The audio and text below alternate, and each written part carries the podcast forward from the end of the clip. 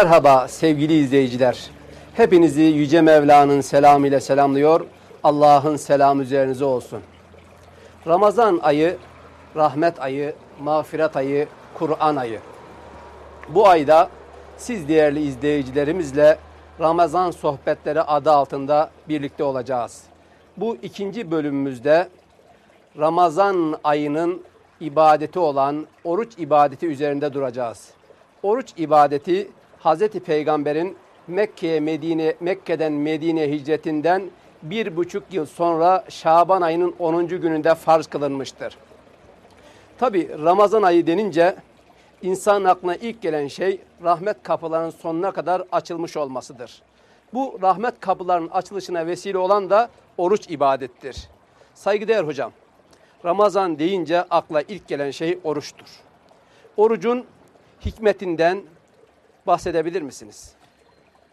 Evet, teşekkür ederim Ahmet Bey.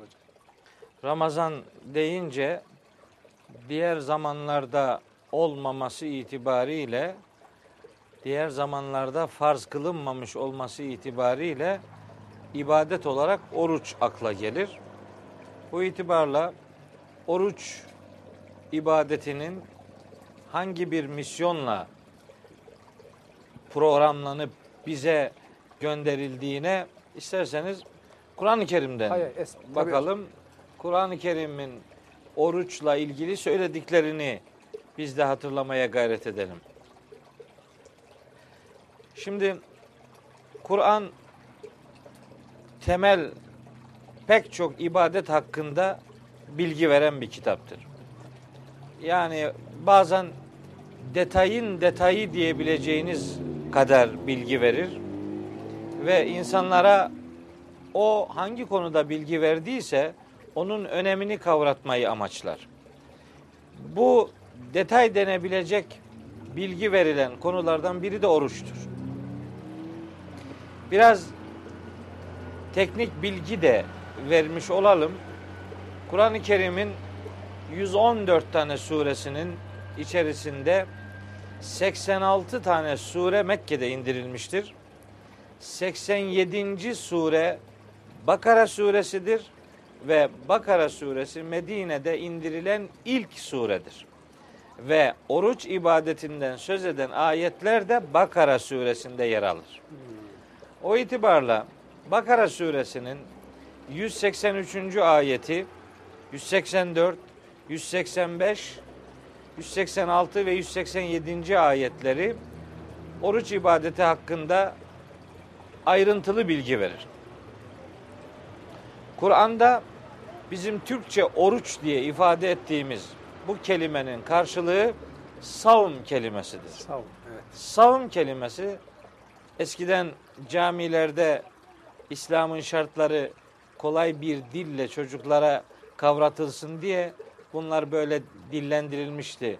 İslam'ın şartı beştir. Savım, salat, hac, Hac, zekat, kelime-i şehadet diye. Evet. İşte savım bizim Türkçe oruç dediğimiz kelimenin Arapçasıdır.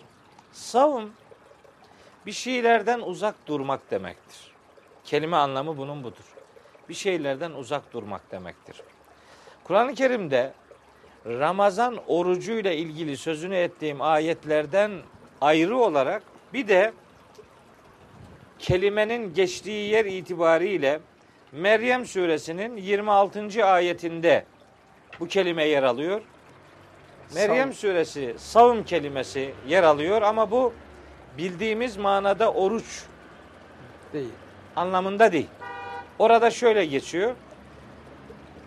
Buyuruyor ki Yüce Allah Hazreti Meryem'e Cebrail aracılığıyla bilgi veriyor. Diyor ki Estağfirullah. Fekülü ve şrabi ve karri ayna. İşte bulunduğu yerde ye, iç ve gözün aydın olsun, üzülme. Fe imma terayinne minel beşeri ahaden. Herhangi bir beşerle bugün görüşürsen, görürsen herhangi bir insan fekuli ona de ki inni nezertu lirrahmani savmen. Ben Rahman için bir oruç adadım. Nedir o oruç? O orucun ne olduğunu ayetin sonu söylüyor. Felen ükellimel yevme insiyya. Bugün hiçbir insanla konuşmayacağım. Bakın konuşabilmek bir serbestiyetin ifadesidir. Konuşmamak o serbestiyeti kısıtlamak demektir. Konuşmamak da bir oruçtur. Neyin Sınırlama. orucudur? Konuşmanın orucudur. Evet. Kelimenin anlamı bu. Belli yer, belli şeylerden uzak, Uzak durmak durmak. demektir. İşte oruç da Bakara suresi 183. ayette sadece bu ümmete ait bir ibadet olarak değil. Bu ümmetten çok daha önceki ümmetlerde de Cenab-ı Hakk'ın farz kıldığı bir ibadet olarak tanıtılır. Buyurur ki Yüce Allah o ayette Estağfirullah. Ya eyyühellezine amenu Ey inananlar Kütibe aleykumus siyamu kema kütibe alellezine min kablikum Sizden öncekilere farz kılındığı gibi oruç ibadeti size de farz kılındı. Niçin? Gerekçesi ne? Lealleküm tettekûn. Şimdi Ahmet Bey, Ramazanla ilgili, oruçla ilgili üzerinde en çok durulması gereken nokta bu lealleküm tettekûn kısmıdır. Gerekçe, Şimdi oraya kadar okunuyor, oradan sonra pek okunmuyor da. gerekçe orada. Gerekçe orada. Orucun niçin farz kılındığını gerekçelendiriyor Yüce Allah. Hani Cenab-ı Hak insanların belli saatlerde aç ya da susuz kalmasından zevk alan, sıkıntıdan zevk alan bir varlık değil değil. haşa ve kella. Orucun bir misyonu var. Bir önceki programda ifadeye gayret etmiştik. Oruç bir eğitim ibadetidir. Bu eğitimde kazandırılması istenen hususiyet de takva denen şeydir. Lealleküm tettekûn umulur ki siz takvaya ulaşırsınız. Takvaya ulaşmak ne demek?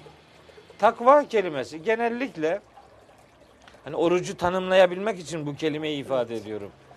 Takva genellikle bizim literatürümüzde ya da dini konuşan insanların genellikle korkmak diye tanımladığı bir kavramdır. Takva korkmak. Yani Kur'an'da ittekullaha ifadeleri varsa Allah'tan korkun diye tercüme Allah'tan edilir. korkulur mu? Allah'tan korkun ifadesi kelimenin kendi manasında olan bir tercüme değildir. Evet. Şimdi Allah'tan korkulmaz. Allahu Teala korkunç Sevilir. bir varlık değildir. Takva kelimesine bence eksik mana veriliyor. Takva kelimesi sorumluluğunun bilincinde olmak demektir. Takva kelimesi donanımlı olmak demektir. Sınırını, daireni bilmektir. Donanımlı olmak demektir. Takva kelimesi duyarlı olmak demektir. Takva kelimesi korunmuş olmak demektir. İnsan kendisini tehlikeli şeylerden korur. İşte oruç insanı tehlikeli şeylerden koruyan bir eğitim ibadetidir. Bu enfüseküm ve ehlikum Nara. nara. İşte o ku kelimesi Tahrim suresinde geçiyor. O ku kelimesi takva kelimesinin kök Evet. emir kelimesidir. Ku korumak demektir. Evet. Yani Kendini ve aileni koru. korumak demektir. O itteka olursa korunmak anlamına gelir. Korunmayı Allah'tan korunmak kolay anlaşılabilir bir şey değildir. Değil, evet. Sorumluluğunun idrakinde olmak, sorumluluğunun farkına varabilmek, donanımlı olabilmek ve duyarlı olabilmek demektir. Takvayı üzerine hassasiyetle titreyerek söylüyorum. Takva korkmak demek değildir. Takva duyarlı olmak ve donanımlı olmak demektir.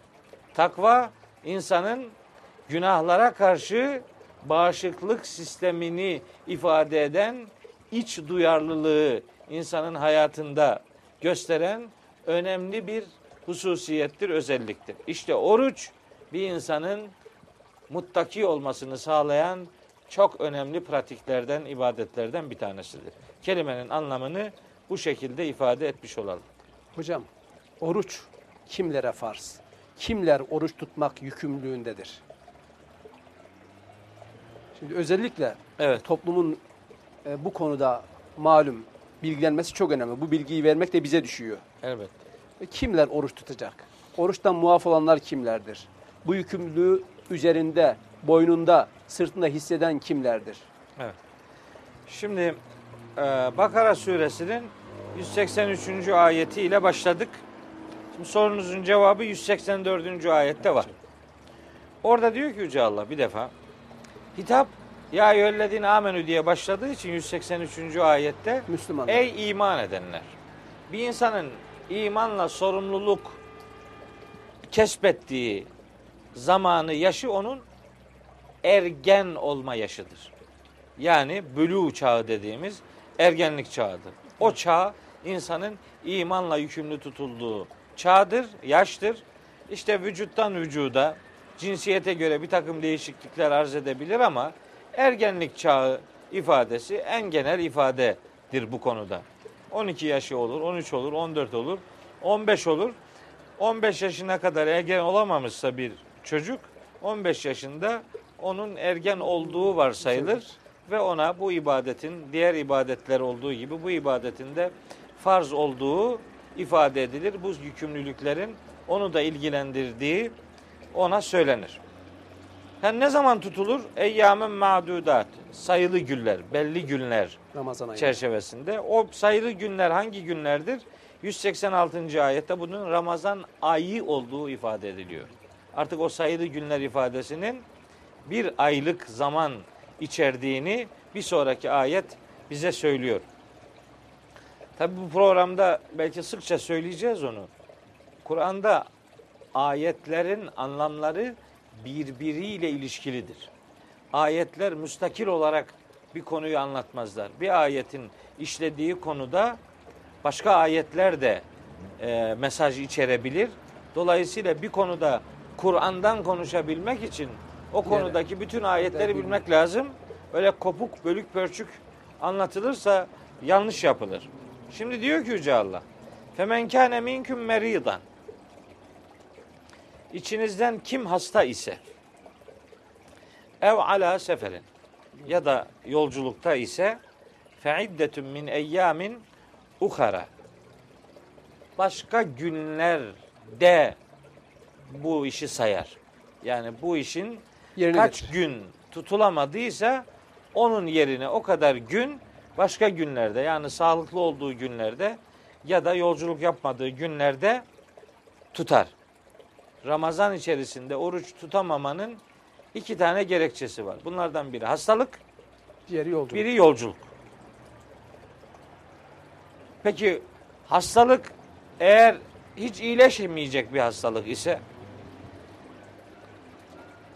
ya da yolculuk bir adamın hayatında hiç sona ermeyecek bir hakikat ise ne olacak?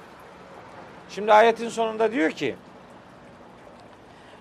oruçla ilgili ve alellezine yutikunehu Fidyetun. taamu miskin. Oruca zar zor takat getirenler. Şimdi bir adam hasta değildir Ama, ama zayıftır. piri fanidir. Dirençsiz. 80 yaşında 90 yaşına gelmiştir. Evet oruç tutmadığı zaman yatalak değildir ama oruç onu geri dönüşü olmayan bir felakete sürükleyebilecek bir vücut dayanıklılığı noksanlığını meydana getirebilir. Onlar için de oruç tutamamak yerine bu bu durumda olan yani iyileşme durumu olmayan, daha iyiye geri dönüşü mümkün olmayan yaşlardaki e, insanlar oruç yerine fakirleri doyuracak fidye verirler. İyileşebilecek hastalıklar için söylemiyoruz bunu. Süreklilik arz eden. Süreklilik arz eden düzelmesi hatta belki hasta bile değil adam. Ama çok yaşlıdır. Onun vücudunun oruca dayanıklı olması mümkün değildir. Yani bu kararı verecek olan kişi kendisi, vicdanı. Kendisi en iyi bunu kendisi bilir. Evet. Biraz daha ona yakın da doktorlar bilir. Yani tıbbı iyi bilen, vücudu iyi tanıyan, orucun ne olduğunu bilen, orucun vücuda etkisinin farkında olan, Farziyetini bilen. farziyetini, önemini bilen, insana kazandıracağı değerleri bilen bir tabip de bir adamın oruç tutup tutamayacağı ile ilgili kanaat belirleyebilir. Ancak bütün bunlara rağmen bakın hastayken de yolculuktayken de çok yaşlı durumlarda iken de femen tatavva hayran fehuve hayrun leh. Kim gönül isteğiyle bir tatavvu arzusuyla gönülden coşarak bir iyilik yaparsa ki Burada sözü edilen iyilik işte oruç tutmaktır. Tutması. Fevve hayrullah. O onun için daha hayırlıdır. Hocam e, sanki ruhsat burada alellezine yutikune fidyetün onlara mı matuf bu oruç tutmak yoksa Onlarla sınırlı tutmak durumunda değiliz. Yani bir adam hastadır ya da yolculuktadır. Şimdi yolculuk eski şartlarda, eski dönemlerde, yani Kur'an-ı Kerim'in indirildiği dönemlerde, oraya ondan biraz sonraki dönemlerde yolculuk şartları gerçekten çok namüsait idi yani. Hiç rahat bir yolculuk söz konusu değildi. O durumlarda oruç tutamamak son derece makul bir eee, olay idi. mantıklı bir olay? O yüzden şimdi şimdi öyle değil.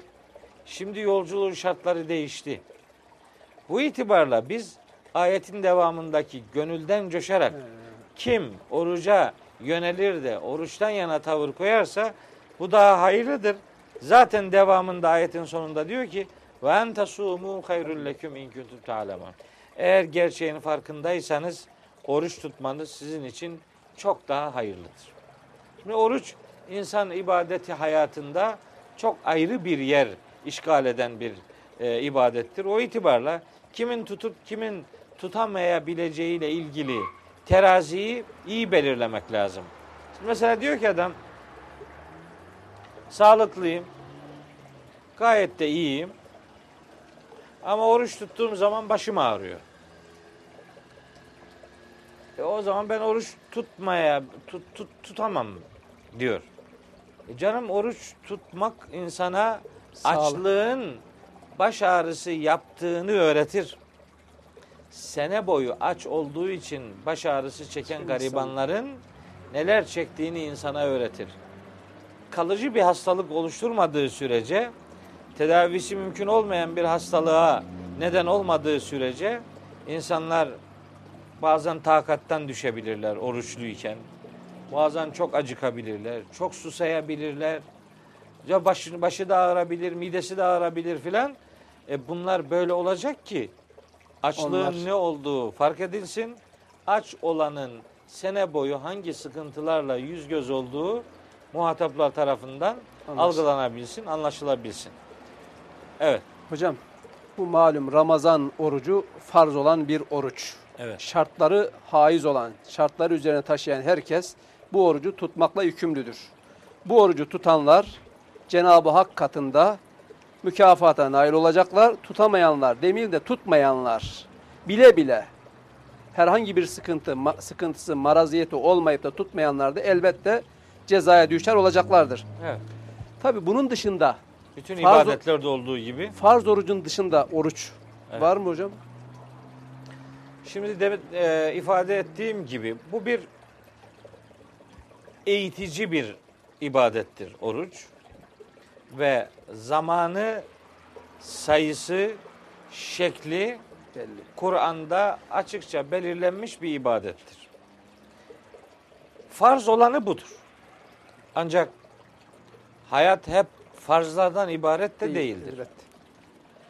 Kur'an-ı Kerim'de bir davranışın aleni olarak farz kılındığını ifade eden ayetler varsa o ibadetin zorunlu olduğunu biz anlarız. Ancak o zorunlu olan hareketin sayısında biz kendi ibadet hanemizi biraz daha şenlik tutmak için ekstra ilavelerle biraz daha işi şenlendirirsek bunu niye yaptın diye kimse kimseye sormaz. Yani insan ölmeyecek kadar yemek yemesi vücudunun gıda alması için zorunludur. E doğrudur. Bir tane ekmek yemekle de insan doyar. Ama hiç kimse tek başına ekmekle yeterli görmez hayatı. Evet. Birkaç çeşit yemek yer. Yemeklerin sayısını arttırır, bazen öğünlerin sayısını arttırır vesaire. İbadetlerde de farz olanlara farz olan ibadet cinsinden yani aynısını şekil olarak aynısını farklı zamanlarda da yapabilme serbestiyeti söz konusudur.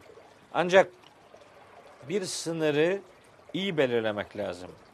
Farz olmayan bir ibadeti veya bir davranışı kendisine farzmış gibi algılayıp da onun üzerinde çok ısrarla duran bir adam sonra farz olan bir ibadeti yapamaz hale gelmemelidir. Yani 11 ay nafile oruç tutup da Ramazan'da oruç tutamaz hale gelmemelidir bir Direncini adam. kaybetmemeli. Evet. Yani farz olanın ne kadar olduğu bilinmelidir.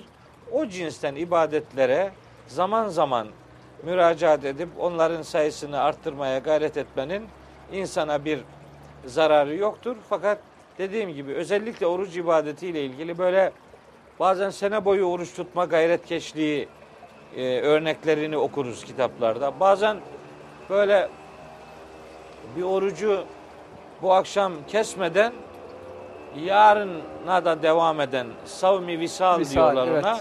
peş Böyle peş peşe oruç tutma gayretlerini peygamberimiz şiddetle yasaklamıştır.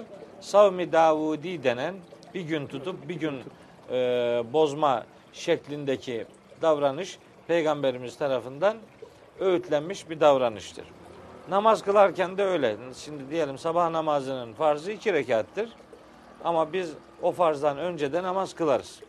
Öğle namazının farzı dört rekattır. Önce de sonra da nafile namazlar kılarız. Dolayısıyla bir şeyin sadece asgarisiyle yetinmek diye bir e, alışkanlığı değil de mümkün olan fedakarlığı yapmaya gayret etmeyle daha çok kazanımlar elde edeceğimizi bilmeliyiz. Belki çok önemli bir kural olur diye söylüyorum. E, ve unutulmamasını da isterim ki ibadetlerle sevaplar doğru orantılıdır. Kim ne kadar çok ibadet yaparsa o kadar çok sevap alır. Daha az ibadet yapmayla daha çok sevap alınmaz. Ama bir Müslüman hayatında neyin önemli, neyin daha çok önemli, neyin en önemli olduğunu bilmelidir. En önemlisi dururken daha az önemliye çok fazla yönelip de en önemliyi ihmal etmek de doğru değildir. Bunu herkes kendi hayatında kendisi miktarını belirleme gücüne sahip olmalıdır.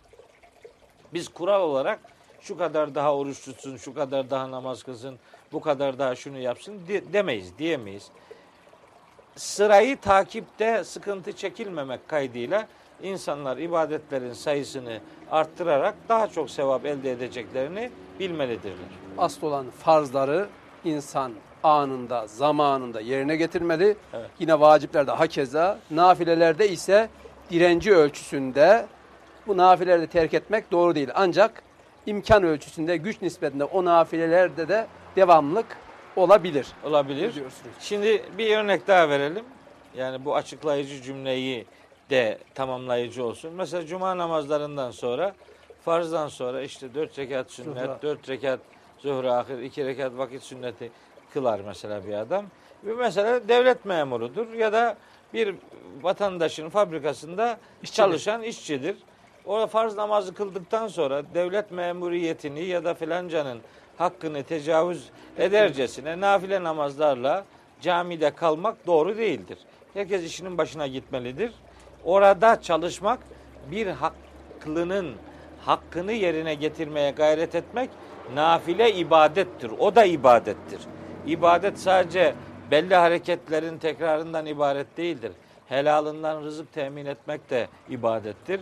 Garibana destek olmak da ibadettir. İlim tahsil etmek de ibadettir vesaire vesaire. Dolayısıyla demin dediğim gibi daha az önemli, önemli, en önemli sıralamasını yaparak o sıralamaya göre hayatımızda davranış sergilersek daha akıllıca davranmış oluruz. Tabii hocam e, bu konuyla ilgili Hazreti Peygamber'den bir rivayet var. Hazreti Peygamber'in ibadet hayatını öğrenmek için sahabeden üç kişilik bir grup Hazreti Peygamberlerin hanımlarının evlerine giderler. Sorarlar, Hazreti Peygamber'in ibadet hayatı nasıldı? Tabi Hazreti Peygamber'in eşlerinden almış oldukları bilgileri onun yapmış olduğu ibadet ve taatı azımsarlar. Tabi derler. Hazreti Peygamber'in geçmiş ve gelecek günahları affoldu. Tabii ki az yapar derler. Oradan birincisi der ki, gruptan ilki der ki, ben bundan sonra gündüzleri hep oruç tutacağım. Hiç ara vermeyeceğim. İkincisi, ben ise geceleri hiç uyumayacağım. Hep ibadet edeceğim. Üçüncü kişi ben hem oruç tutacağım hem ibadet edeceğim diyor. Tabi Hazreti Peygamber bunu duyunca onları yanına çağırıyor ve onları tenkit ediyor. Allah'tan en çok korkanınız benim. Ben böyle yaptığım halde hem ibadet ederim, hem uyurum, hem kadınlarla evlenirim diyor. Diğeri de zaten kadınlarla evlenmeyeceğim diyor. Onun için tabi ibadette itidal çok önemli. İfrat ve tefritten sakınmak gerekir. Cenab-ı Hak herkese gücü nispetinde, imkanı ölçüsünde bir sorumluluk vermiştir. Evet. Eğer imkanımız çoksa, gücümüz çoksa o anlamda bize düşen iş de çok demektir. Hocam arzu ederseniz birkaç soru sormak istiyorum bu oruçla ilgili.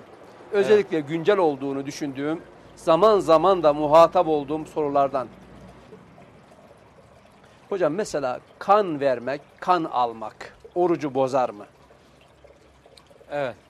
Kan vermek yani bir adamın vücudundan kal alınması Evet hocam. anlamında. Vücuttan herhangi bir şeyin çıkması oruca hiçbir şekilde mani değildir. Evet hocam. Yani e, orucu bozan şeyler konuşulurken bir insanın vücudundan kan alınmasının orucu bozabileceğini söylemeyi akıl kârı görmüyorum. Doğru hocam. Yani vücuttan çıkan bir şey orucu bozmaz. Vücuttan çıkan şeylerin bozduğu şeyler abdesttir yani. Oruçla bir ilgisi yoktur. Peki. Kan almak ise bir besleyicilik e, olması itibariyle ve kan almak da bir hobi değildir. Kan almak durumunda olan yani vücuduna kan verilecek olan insan, vücuduna kan verilecek olan insan zaten hasta olan insan demektir. O kan verme vücudun e, besleme e, sistemine katkıda bulunacağı ve zaten adam hasta olacağı için o insanın o o halde vücuduna kan alınabileceği bir halde oruçlu orucundan söz etmek çok doğru değildir. Vücuttan kan aldırmak orucu bozmaz. Vücuduna kan verilecek olan insanın da zaten hasta olduğu gün gibi aşikardır. Onun oruç tutması vücuduna eziyettir. Hocam sonuç olarak anlatılanları şöyle bir toplayacak olursak Evet. malum Ramazan ayı, rahmet ayı, Kur'an ayı, Kur'an'ın nüzulünün yıl dönümü olması hasebiyle Hazreti Peygamber'in öyküsüne mazhar olmuş. Az önce Kur'an-ı Kerim'den belirttiğiniz veç ile dört ayette açık seçik ve net olarak oruç ibadeti, yapılış şekli, zamanı, kimlere farzdır, kimler muaftır, onlarla ilgili açıklayıcı net bilgi sunmuş. Böyle olunca tabi bu işle sorumlu olan, bu işi yapmakla yükümlü olan insana düşen tabiri caizse gözün parmağını dememek bunun gereğini yerine getirmektir. Evet ne yapılamayacağını da zaten söylüyor. Bakara 187. ayette işte yemeyecek, herhangi bir şey içmeyecek ve cinsel arzulardan uzak duracak. Evet. Öyle lüzumsuz sorular sormayı ve milletin zihnini karıştıracak bir takım dalgalanmalara girmeyi yasaklayacak şekilde neyin yasak olduğu belli. Gündüz oruç tutan insanın geceleyin eşiyle birlikte olmasında dinen bir mahsur olmadığını Kur'an-ı Kerim açıkça Bakara 187. ayette söylemesine rağmen bazen bunu spekülasyonlara kurban edici bir takım e, hedef saptırıcı e, konuşmalar yapmayı da akla ziyan görüyorum. Evet hocam. Yani netice olarak şunu diyebileceğiz. Oruç topluma, ferde büyük e, güzellikler, müjdeli haberler sunmakta. Oruç tutan kişi bu sorumluluğu ifa edecek ve karşılığında Cenab-ı Hak'tan mükafat elde edecek. Evet. Sevgili izleyiciler, Ramazan sohbetlerinde buluşmak dileğiyle. Müzik